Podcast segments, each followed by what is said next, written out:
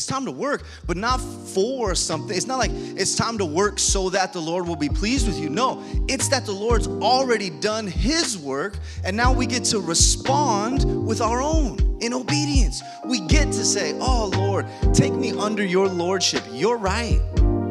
It is time to work, but it's not time to work towards something that's just gonna go in my pocket and fall out the bottom. It's time to work towards something that will have an eternal weight attached to it. Welcome to Refuge Podcast, a weekly Bible study for young adults at Calvary Chapel, San Juan Capistrano.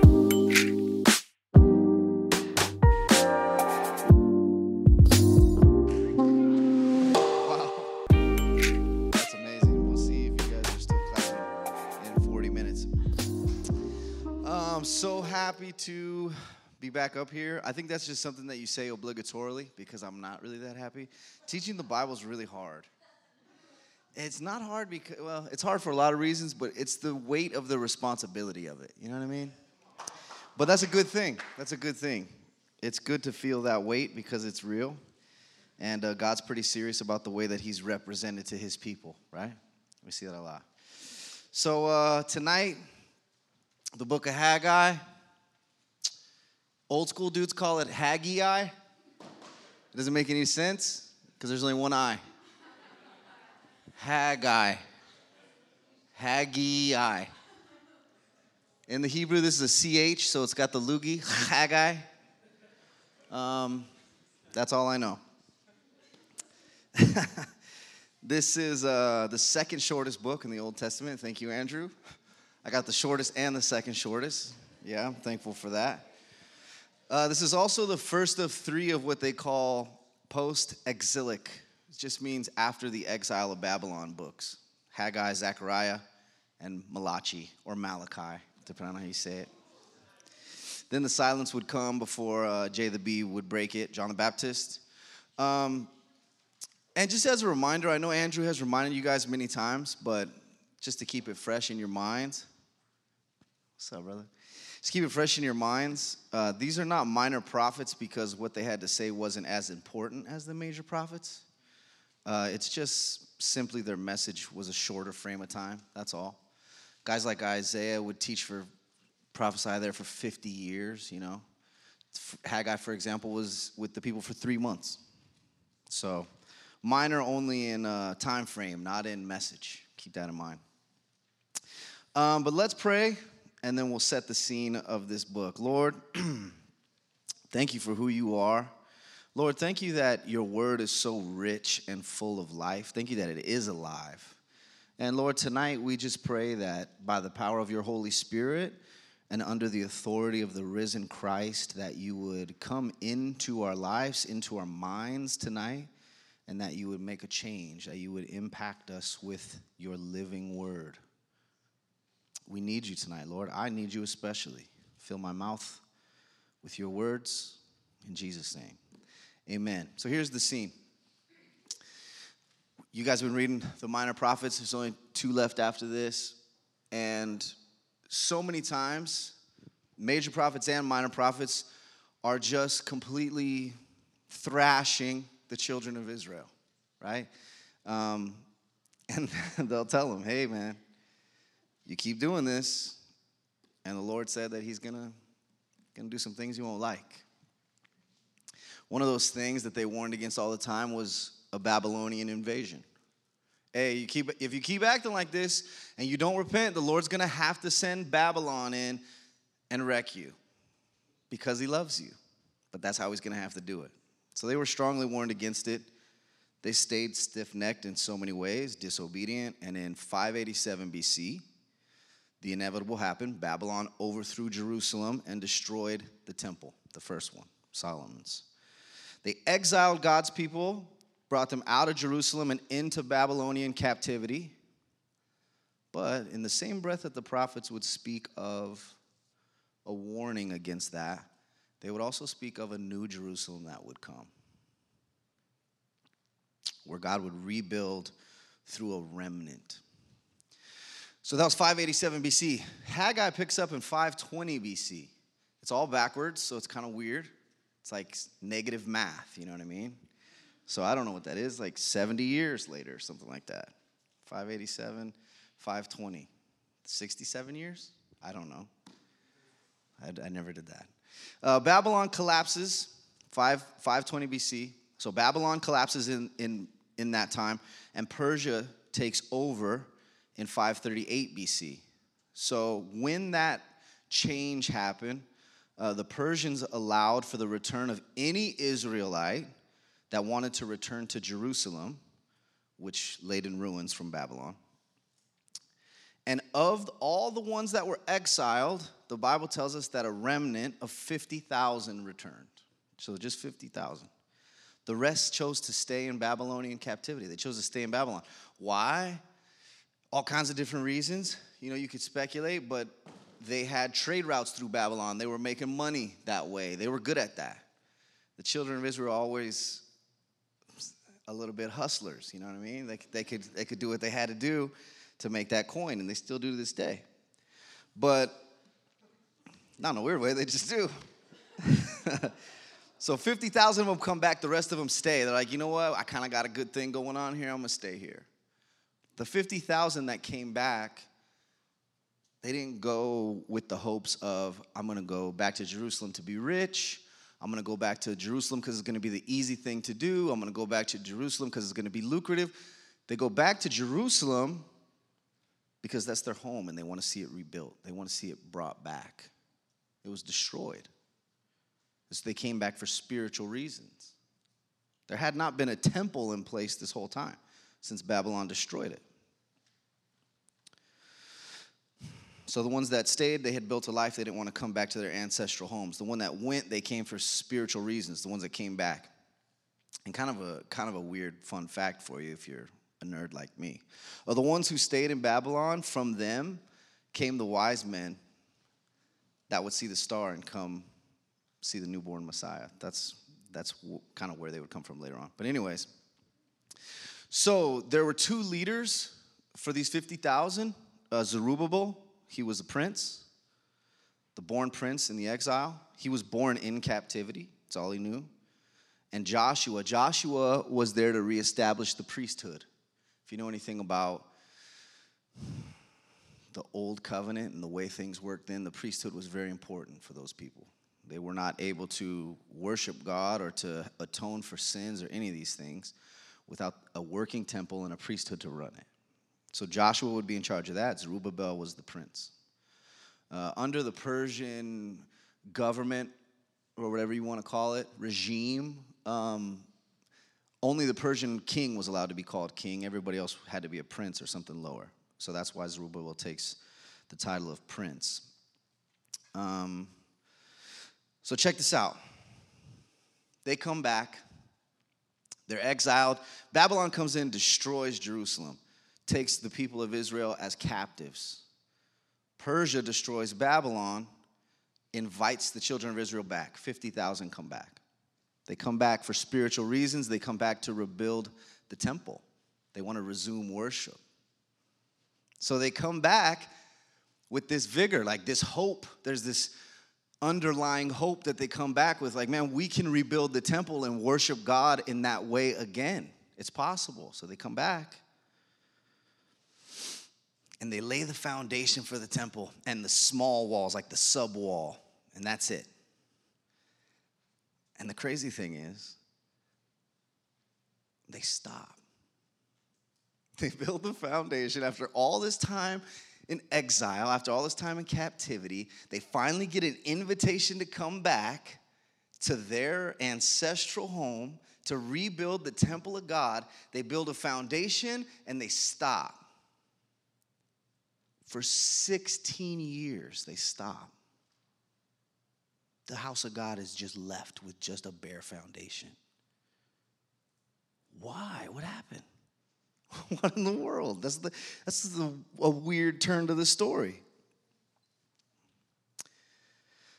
There's a lot of different reasons they stop, but let's let's go to Haggai, chapter one. There's only two chapters. Haggai chapter one, and let's read. So we're going to read uh, verses one through eleven. It'll kind of give you. Um, context for what's going on here. So it says, In the second year of King Darius, on the first day of the sixth month, the word of the Lord came through the prophet Haggai to Zerubbabel, son of Shealtiel. I don't know that guy's name, governor of Judah, and to Joshua, son of Jehozadak, the high priest. The Lord of armies says this, and this is kind of a, a little bit weird linguistically, but he says that the people have been saying, The time has not come for the house of the Lord to be rebuilt. The word of the Lord came through the prophet Haggai. And Haggai starts to talk to them not like traditional prophets would necessarily. He instead starts to pose questions to them to get them to think. And he says, Is it a time for you yourselves to live in your paneled houses while this house, the house of the Lord, lies in ruins? The Lord of armies says this Think carefully about your ways. You have planted much, but harvested little. You eat, but you never have enough to be satisfied. You drink, but never enough to be happy. You put on clothes, but you never have enough to get warm. The one who goes and earns wages puts wages into his bag, and his bag has a hole in it. The Lord says this Think carefully about your ways. Go up into the hills, bring down lumber, and build this house. And I will be pleased with it and be glorified, says the Lord. You expected much, but it amounted to little. You brought the harvest to your house, and I ruined it. Why? Well, he says, This is the declaration of the Lord of armies. Because my house still lies in ruins, while each of you is busy with his own house. So, on your account, the skies have withheld the dew and the land its crops. I have summoned a drought on the fields and the hills, on the grain, on the new wine, on the fresh oil, and whatever the ground yields, on man and animal, and on all that your hands produce. So it would be easy. It would be easy. And, you know, as I was preparing to teach tonight, so many great Bible teachers kind of went from here as a springboard and talked about how the children of Israel had their priorities misplaced. Man, it even says, if you look, Ezra's a commentary for Haggai, basically. The book of Haggai fits in the book of Ezra. And so you get like a, a broad picture of it. But when you dig a little deeper, it says that there were these specialized panels that they had imported for the temple. And they had taken those panels and just put them in their own house. like, oh, I'll just I'll just make a ceiling out of this stuff. I know it's supposed to be in the temple, but it's not time for that right now. I'm just gonna put it right here. This looks kind of cool. I kind of like it in my house, to be honest. Baby, what, do you think about that? That's kind of nice, right? Yeah. That'll be that'll be cool. They started doing things like that. And it would be so easy right here to stop and to say they had misplaced priorities. And and I could easily craft a sermon that would just go after you and after me and say your priorities are misplaced and this is us. We are these people too. And are we these people too? Yeah. For sure. Are our priorities misplaced? Probably 90% of the time. Right? It's like, yeah, we're human beings. That's like what we do. We're little sin factories, you know? So it would be easy, but, sorry. Raise your hand if you want a strong rebuke tonight. Raise your hand if you're like, you know what? I'm coming to church tonight just so I could feel completely ashamed of myself. Right? Sometimes, maybe sometimes you do want that. And the Lord's good like that because He'll do that, but He'll bring He'll do it for His own glory and for your good. And He's good like that because He chastises those whom He loves. And when He dunks on us, it's for a reason. It's to bring us closer to Him. Just like with my daughter. If I see her doing something dangerous, she knows she gets spanked for two reasons lying and blatant disobedience. Those two things she gets spanked for. I've had to spank her three times in her life. Three times I put this hand on that little booty and spanked it. Bow! And she knows exactly why. I never, I've never once spanked her out of anger, but I've spanked her for lying or being disobedient blatantly. Not just like, hey, pick up your room, and then I come back 15 minutes later, and it's not picked up. I'm talking about like, blatant, like, no, I'm not gonna do what you just said. Really? That's blatant disobedience. You sure you wanna do that? Yeah. One time, yeah, I am sure. All right. About an hour from now, I'm gonna spank you for that disobedience. Okay, I don't care. It's like, all right, cool.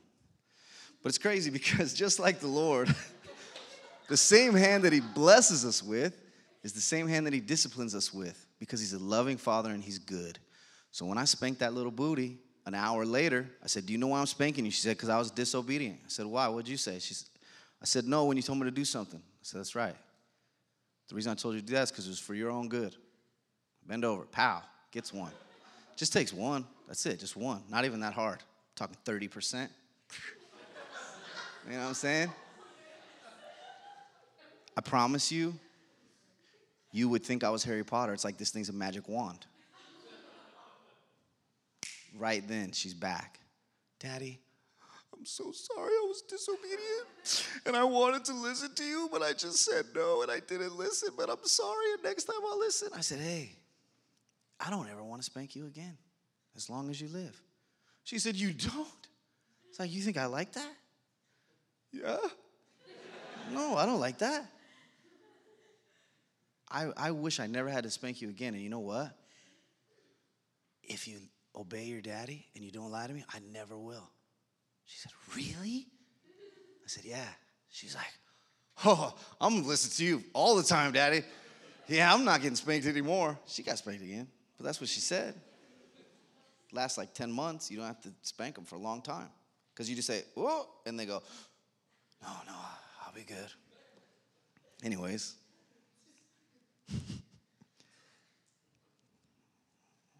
Think sometimes, I think sometimes it's really easy to judge and to rebuke.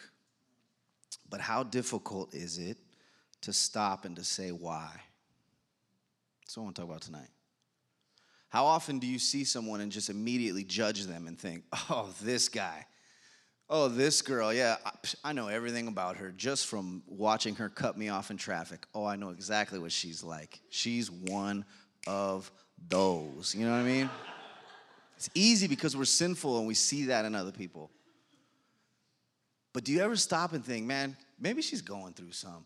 Maybe she's in a big hurry and I don't know about it. I don't feel like we do that very often. Listen to this. Why would the people of God who were exiled and invited back to their ancestral home work for a little bit and then just completely stop for 16 years? Did they not want the temple back? Did they not want a sense of home again? Did they not want to belong to the land that was promised to them over and over and over again? Of course not. So then why? Well, luckily, the Word of God is alive and it's dope and it explains itself a lot. So if you go to the book of Ezra, chapter 4, you don't have to turn there, it's five verses, and it's this easy. It says this When the enemies of Judah and Benjamin heard that the returned exiles, the people we're talking about, were building a temple for the Lord, the God of Israel, they approached Zerubbabel, the prince of the people, and the family heads and said to them, Let us build with you. For we also worship your God and have been sacrificing to him. Hold on, stop real quick. You've been sacrificing to him how? Joshua's not with you, the priesthood is not with you, you do not have a temple. How have you been sacrificing to him?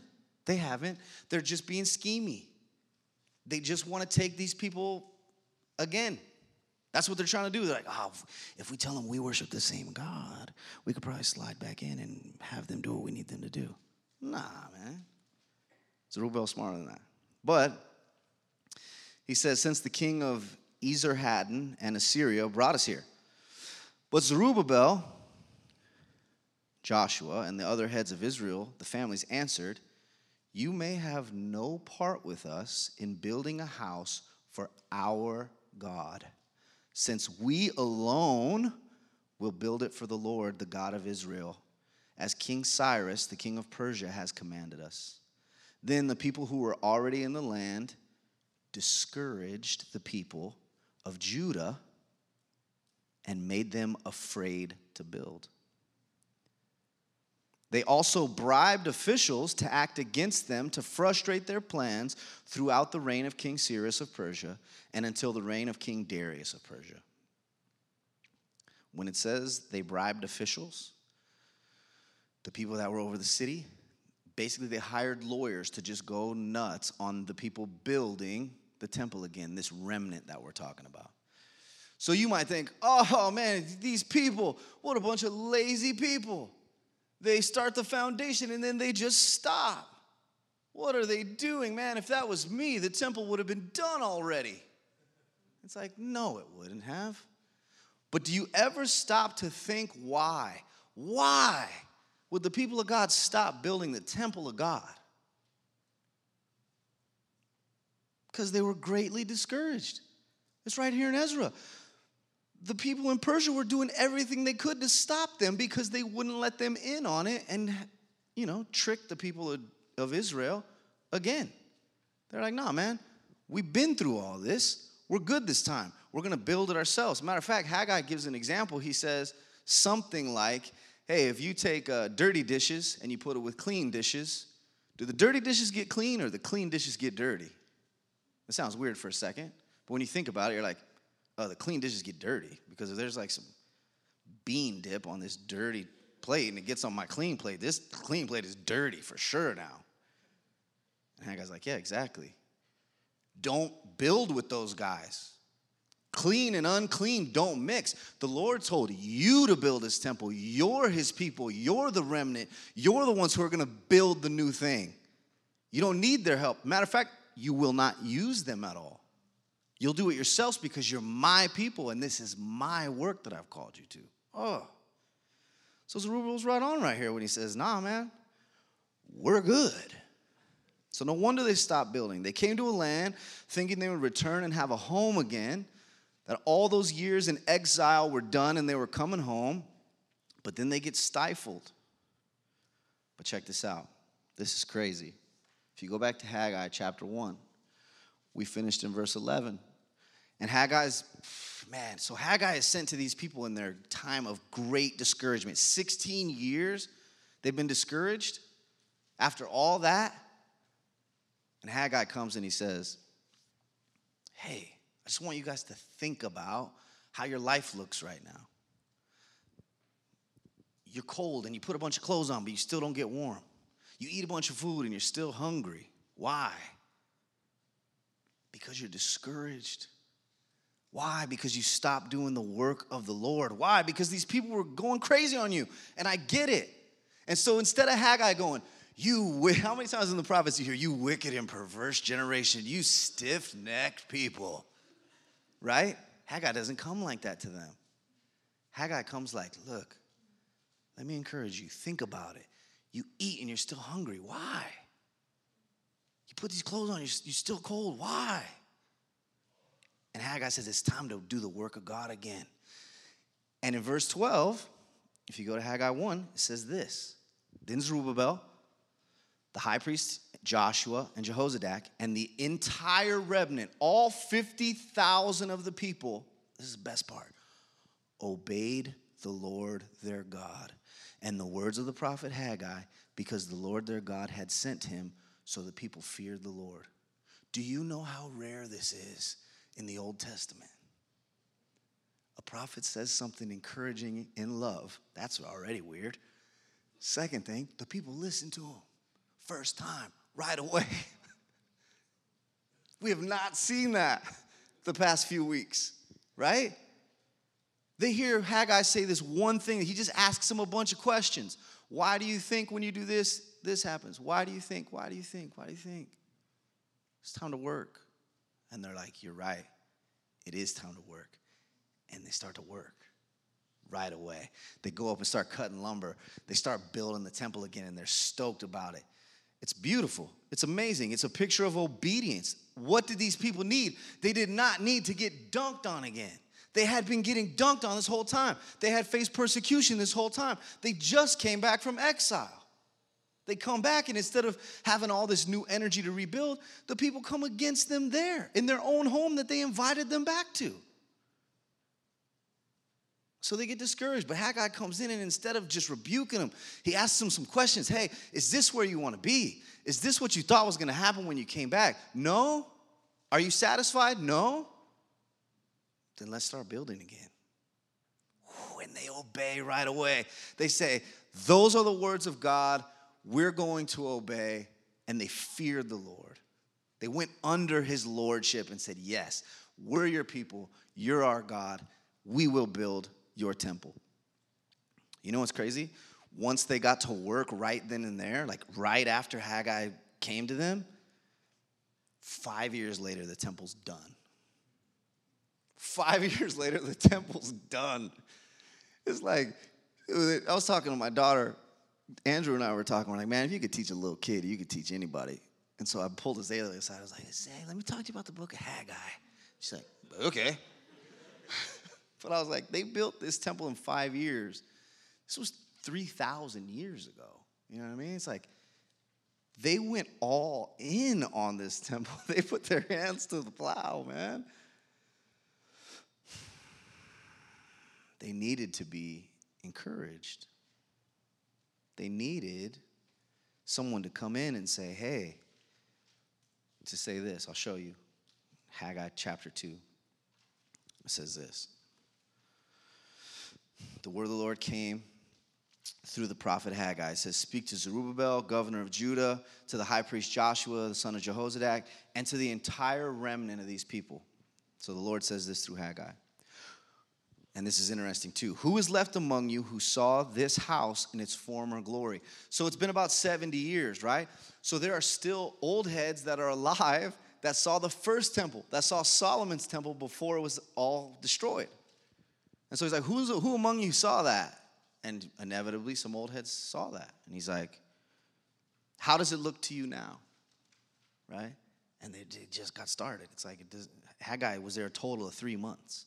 So even if this is three months later, it's like, it's not a lot going on yet if it took five years to finish it. How does it look to you now?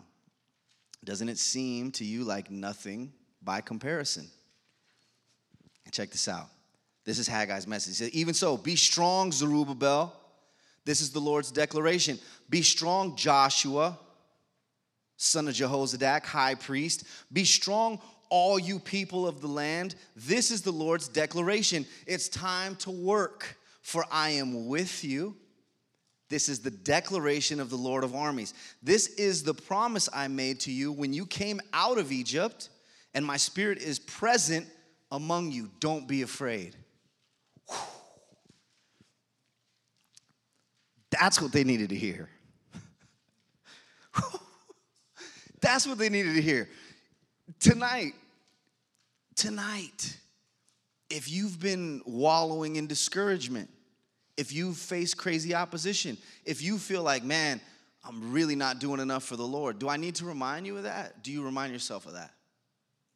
Does the Holy Spirit still do things in you where you go, ah, man, it's been like two weeks since I got in the Word. Man, so lame. I'm so lame. Do I need to tell you that? Do I need to stand up here and say you're lame? Are you Jesus? Are you Jesus's church? Have you been bought by his own blood? Are you his people? I tell you the same thing then. I say be strong. It's time to work. It's time to work, but not for something. It's not like it's time to work so that the Lord will be pleased with you. No, it's that the Lord's already done His work, and now we get to respond with our own in obedience. We get to say, Oh, Lord, take me under your Lordship. You're right.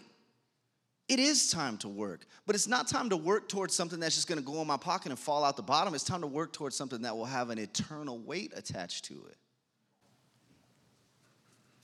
Be strong. What's the second thing he says? Work. What's the third thing he says? I'm with you. If you forgot, if you feel discouraged tonight, the Lord is with you. Be strong and work because he's with you in the work. And he says this lastly. Actually, he says two more things. My spirit is present among you. Don't be afraid. Who needs to hear that tonight? Be strong work. I'm with you. My spirit is present among you. Don't be afraid. That's what the Lord would say to his people. And they respond in joy. Now they're working with a brand new vigor. They got brand new passion. Like the Lord's with us. We don't have to be afraid. He said the work's gonna get done if we just do it. The opposition, he's gonna shut them down. And guess what? He does. And guess what? Now when they eat, they're satisfied. And now when they put on a jacket, they get warm. Why? Because the Lord's with them and they're working now. They got out of that discouragement. And getting out of that discouragement did not come from just getting rebuked and dunked on like crazy.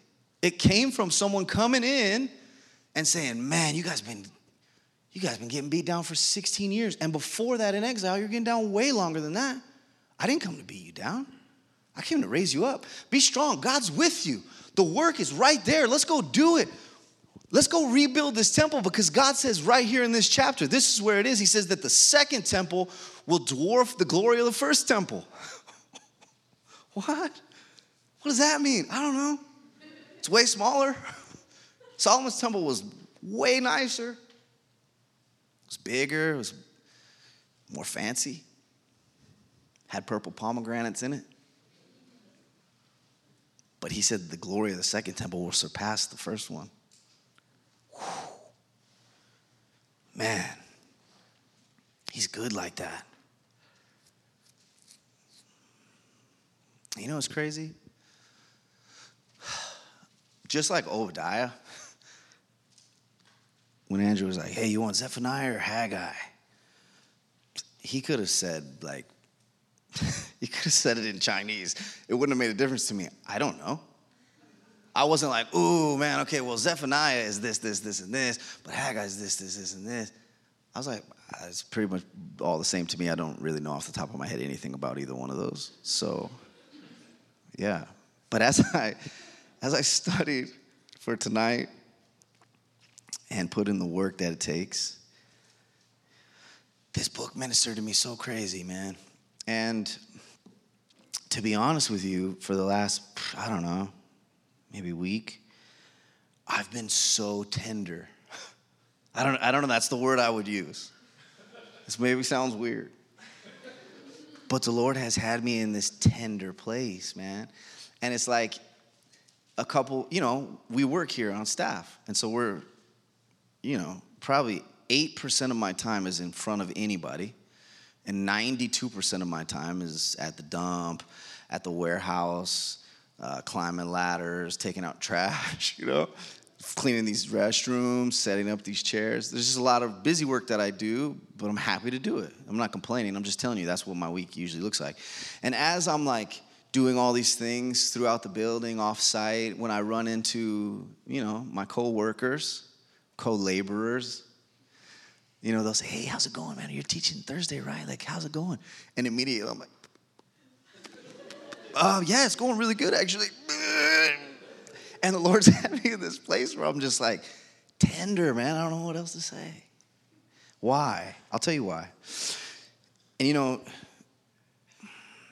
I, I want to be faithful to the text and I, and I don't want to deviate at all, but I do want to like kind of take this home for some of you guys, right? Like sometimes, sometimes it just feels a little awkward to talk about like, Zerubbabel and princes and Persia and 580 minus 60s, 520 BC. You know what I'm saying? Sometimes those things are a little weird. Maybe sometimes we just have to talk about us. You know what I mean? Like, what does that even look like for us? I'll tell you what it looks like for me, man. As I read this book, I saw so many parallels to my own life. And you know, 2016 was the hardest year of my life, right? So it's not even that long ago. But 2016 was so tough. And the years before it, like the five years before it, were hard, but 2016 was so much harder. And I went through this season of loss. I lost everything. I lost everything that I held dear to me. Everything community, friends, family, reputation, status, I mean, anything. Like all I had left was my my baby book, like with all my pictures in it, you know, and like a couple quilts that my grandma had made me. Maybe like a good thick jar of peanut butter, and that's about it. By the grace of God, my relationship with my daughter was intact and good. I'm very thankful for that. But other than that, I lost everything. And you know, just like when, when, I hear about these people being in exile for so long, I know this sounds maybe this sounds like a far stretch, but it, for four years, in a sense, I was in exile. For four years, I disappeared after I lost everything. I was so deeply hurt that I just retreated to a little town called Redlands. It's like an hour from here. It's not far. It's like you go hit the 10 and then you just go east for a while. And when in 2008, I mean, my whole life I was just like a touring musician. That's what I did for money my whole life. Um, and someone who I respected said, "Hey, man, you can't do that for real." And like, uh, some at some point, you're gonna like have to get a real job. You're gonna have to become a real boy. Why don't you get like your barber license or something just in case? And so I listened at the time because when I would come off tour, there would be just weeks where I didn't do anything. So instead, I took those weeks and I put them towards barber school. I finished barber school. So, anyways for four years, I just I walked into the very first shop in Redlands, broken. And I was like, hey man, you, you guys need a barber? And he's like, can you start tomorrow? And I was like, yeah, I'll see you at nine o'clock. And I left, and for four years, I just cut hair. Like, I could not do much more than show up at work, cut hair, and walk home. I didn't even drive really that much at this point in time. I lived like two blocks from the shop. I just walk down there and cut and go home. And it's funny because the Lord talks about these people who, you know, like we've been saying, you work all day and you put all your money in this bag, but the bag's got a hole in it. And it's like, I was doing all right as a barber. I was just making a big wad of cash every day. And at the end of the month, I'd be like, what happened to all that cash that I was making every day? What am I doing? But I didn't really care. I was just like in this weird daze. And for four years, I'm stuck in this daze. And, and the Lord started to try to speak to me. And I don't, I don't, I don't want to make that sound weird, but the Lord just would like wake me up in the middle of the night, like three o'clock in the morning, for weeks, and be like, "Hey, let's talk." And I'd be like, "I'm good." Thanks, but no thanks. Two weeks later, every single night, 3 a.m., 3 a.m., 3 a.m. Two weeks later, hey, let's talk. And I'm like, I'm good. I don't want to talk to you. Thanks. and one morning, it's three o'clock in the morning, it's like a month in. The Lord's like, hey, let's talk. I was like, all right, you want to talk? I just put on these sweats and I just went outside and I started walking and I'm like mad walking. I'm like, you want to talk? Let's talk. Yeah. Oh, you want to talk? Wait, you want me to talk? You can talk. Oh, I'm to talk? All right, cool. If I'm to talk, where were you? Dude, you saw these people rip me apart. You didn't do anything. Where were you? I got completely destroyed. I lost everything, and you just sat there. You want me to talk? That's what I'm gonna say. I don't wanna talk to you. You left me. And I was just honest. That's how I felt. That's how I felt. I felt like my temple had got destroyed and I couldn't worship anymore, and I was taken captive in some weird place. Redlands, California, in a barbershop. That's how I felt. And I was like, what do you want to talk about? Like, man, you saw what they did to me. You saw what happened. You didn't do anything. You t- the Lord told me when I lost everything, He told me two things. He said, I'll be your vindication. I had to look that word up. The second thing He told me was, Your greatest days of ministry are ahead of you. And I, I felt like Sarah. I laughed. My greatest what? Dude, do you have any idea what I spent the last 25 years doing?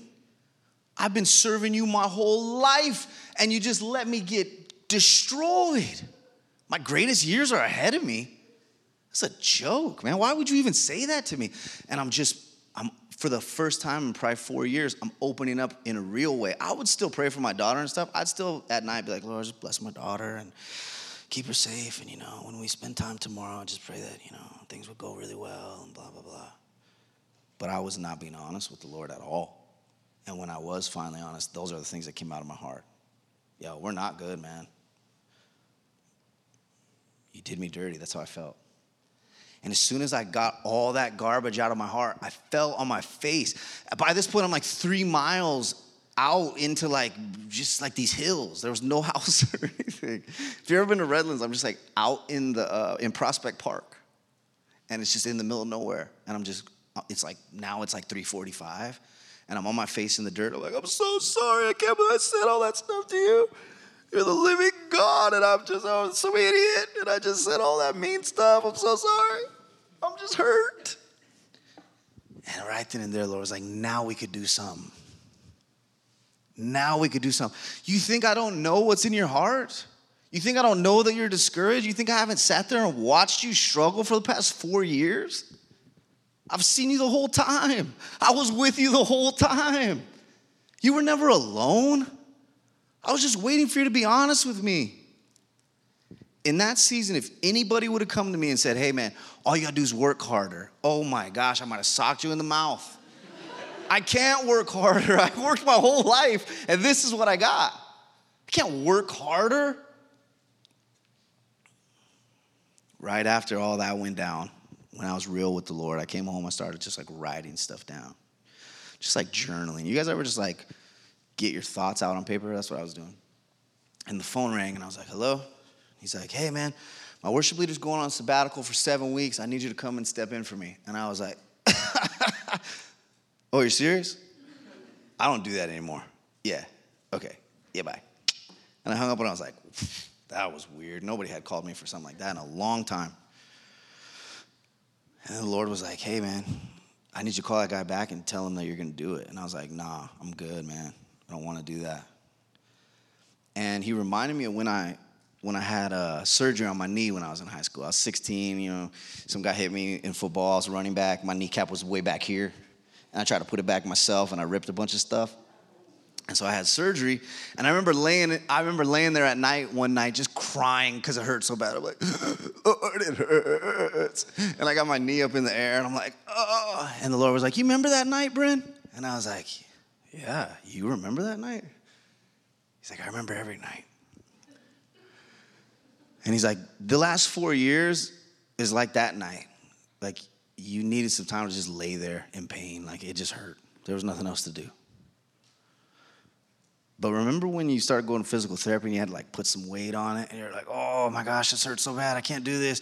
Or they made me get on this stupid exercise bike and I remember I couldn't get it all the way quite around and the doctor just came by one day and kicked the pedal and I was all, oh, oh, oh, oh, and it hurt so bad and they had to drain, drain it so many times and all that stuff.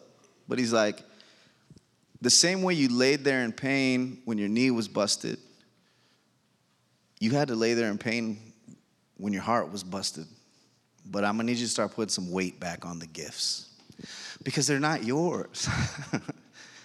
they're His. He said, they're mine. And I wanna use them again. Okay, I'll call him back. I went and played this thing for seven weeks. I was scared out of my mind to even show up in a church. I felt so weird. I'd been gone for four years, man. I felt like I was in exile. And I came back home, but it wasn't the same. I'm leading worship, and I'm like, I don't mean any of the words I'm saying. I didn't. But I was like going through the motions and I'm praying while I'm leading, like, Lord, I don't believe this. Like, I'm not that guy anymore. Seven weeks go by. I, I stumbled through it. I don't know. I got through it. And after seven weeks, these old ladies pulled me aside. and they're like, can we pray for you? We know it's your last week here, but we're going to miss you so much. Oh, sweetheart, you've been such a blessing to us. And I was like, Me? like, I don't, I'm barely doing anything. And I, like, I can't even really get through a set the right way. And they're like, Oh, man, can we just pray for you? And they just prayed this encouragement over me. Oh, these sweet old ladies, man, they put their they put the oil on my forehead and they're praying for me and they just encouraged me. You know, like it encouraged me when that guy called and thought of me. I was like, man, nobody thinks of me anymore. My phone was dead for years. For me, just like these people, nobody knew what was going on. If you knew me before, you probably didn't know that story. If you never knew me before, you didn't know that story. But if you would have come at me and rebuked me in that season, I, that wouldn't have done a thing for me. What were you going to say to me that I already didn't say to myself? You could, could have come in, oh man, you're a piece of garbage, man. I would have said, yeah, I know. Yeah, I tell, I tell myself that every day. I'm worthless. I'm not doing anything for the kingdom. The foundation's sitting over there, and I'm over here. I'm not building the house of God. I don't even know necessarily that I belong to the house of God anymore. I, I'm over here. But through the encouragement of the body of Christ, the Lord restored me. Not through rebuke or judgment, through encouragement. And I, why do I even say all that stuff? Because you don't ever know what anybody's going through. Just like the children of Israel right here. We could look at them and say, 16 years, you didn't do anything? But man, was, there was a reason, obviously. The opposition was crazy. You wouldn't have done anything either. Lawyers coming after you, people. It says in one passage that they stood there with weapons so that they couldn't work at all. Someone standing there with a weapon and they're like, go ahead and work. Go ahead, try. You're not going to do it either. They didn't do it either. The context, man, you don't know what people are going through. It's easy to read just Haggai and say, oh man, those people, there they go again, being complete idiots. but then you read Ezra and you're like, oh, oh, I'm so sorry. I had no idea. I, maybe I should have asked why. Maybe I should have got to know you a little bit before I judged you.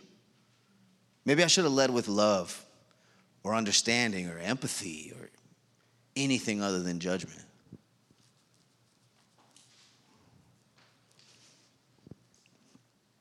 I don't know where I would be if those people didn't encourage me. I don't know that I would have come back. Tender, remember? I don't know that I would have come back. I might have stayed there. I was lost. I knew the truth. I still knew Jesus. But I was like, nah, the church destroyed me. I don't believe in the church anymore. And the Lord told me there's a difference between the church and a church.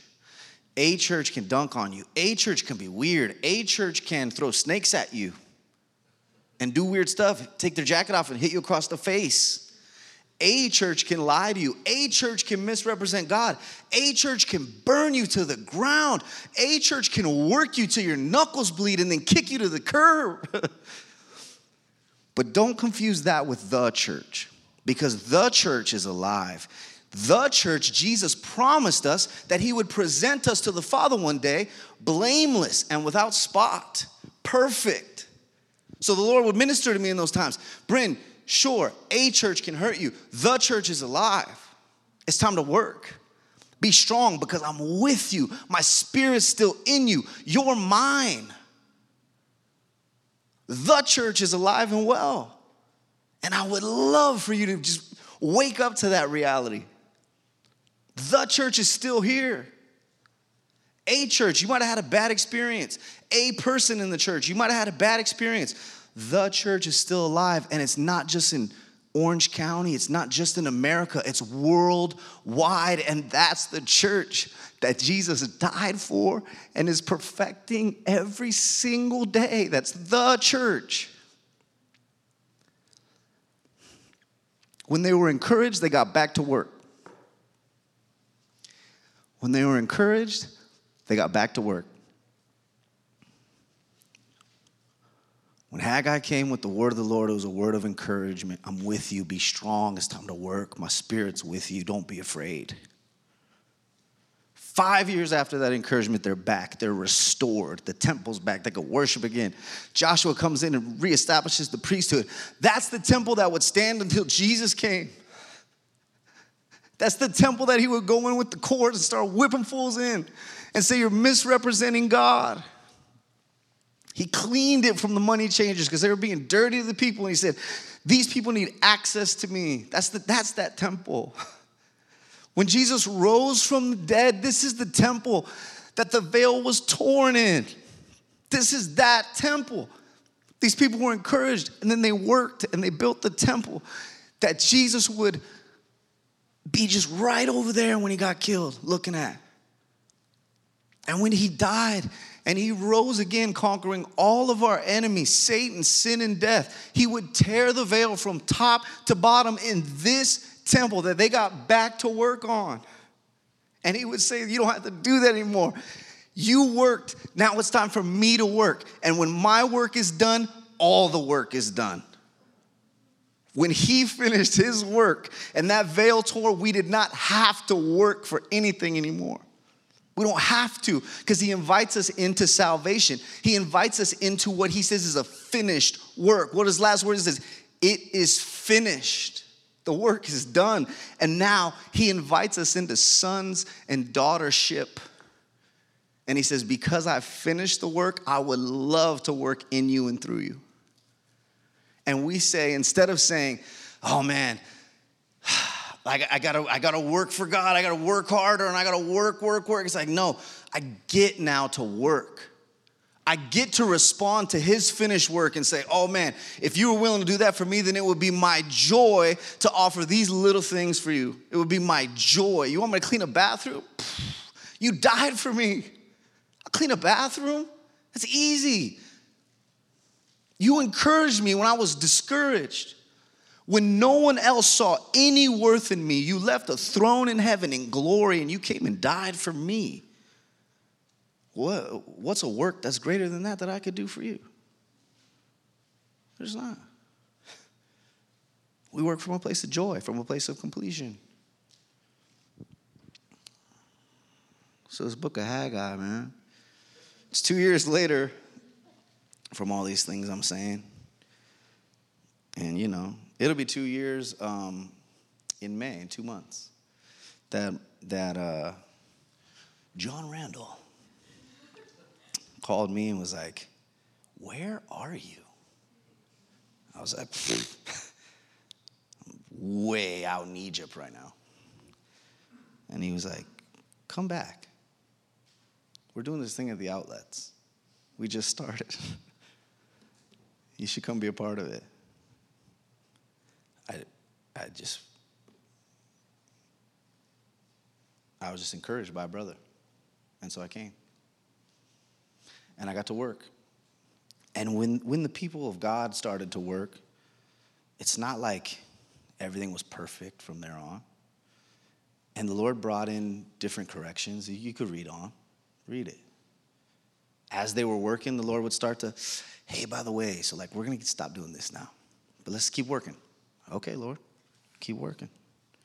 Man, this temple's starting to look good. Hey, you know what? Why don't we stop doing this now? Yeah, you're probably right, Lord. Keep going. Let's do that. And he continues that work of sanctification. And he's doing that in every single one of us. And if tonight you're discouraged, man, I do not come to reap condemnation on you or shame or guilt, or I don't want to discourage you further. I just want to encourage you. If you belong to Jesus, then be strong. Be encouraged tonight. His spirit is in you, alive in you. And you know what's crazy? The parallel? After Jesus tore that veil, what does the New Testament call us? A temple. A temple of the Holy Spirit.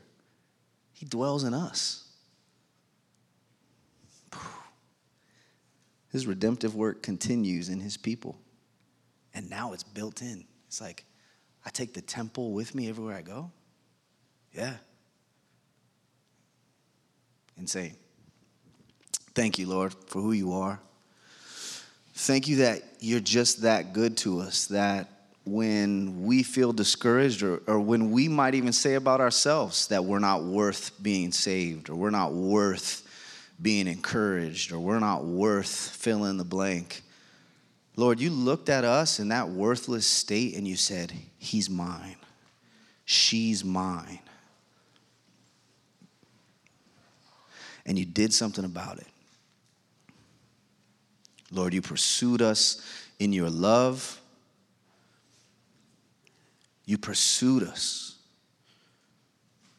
And Lord, you continue, because we are yours, you continue to bring us to a restored place, Lord. You're still bringing us back to that garden relationship. You desire that just like you did in the beginning. That was your plan. From the beginning, you wanted to dwell with us. And Lord, that's still your desire. So, Lord, if there's anybody in here tonight that came in discouraged, I pray that you would encourage them.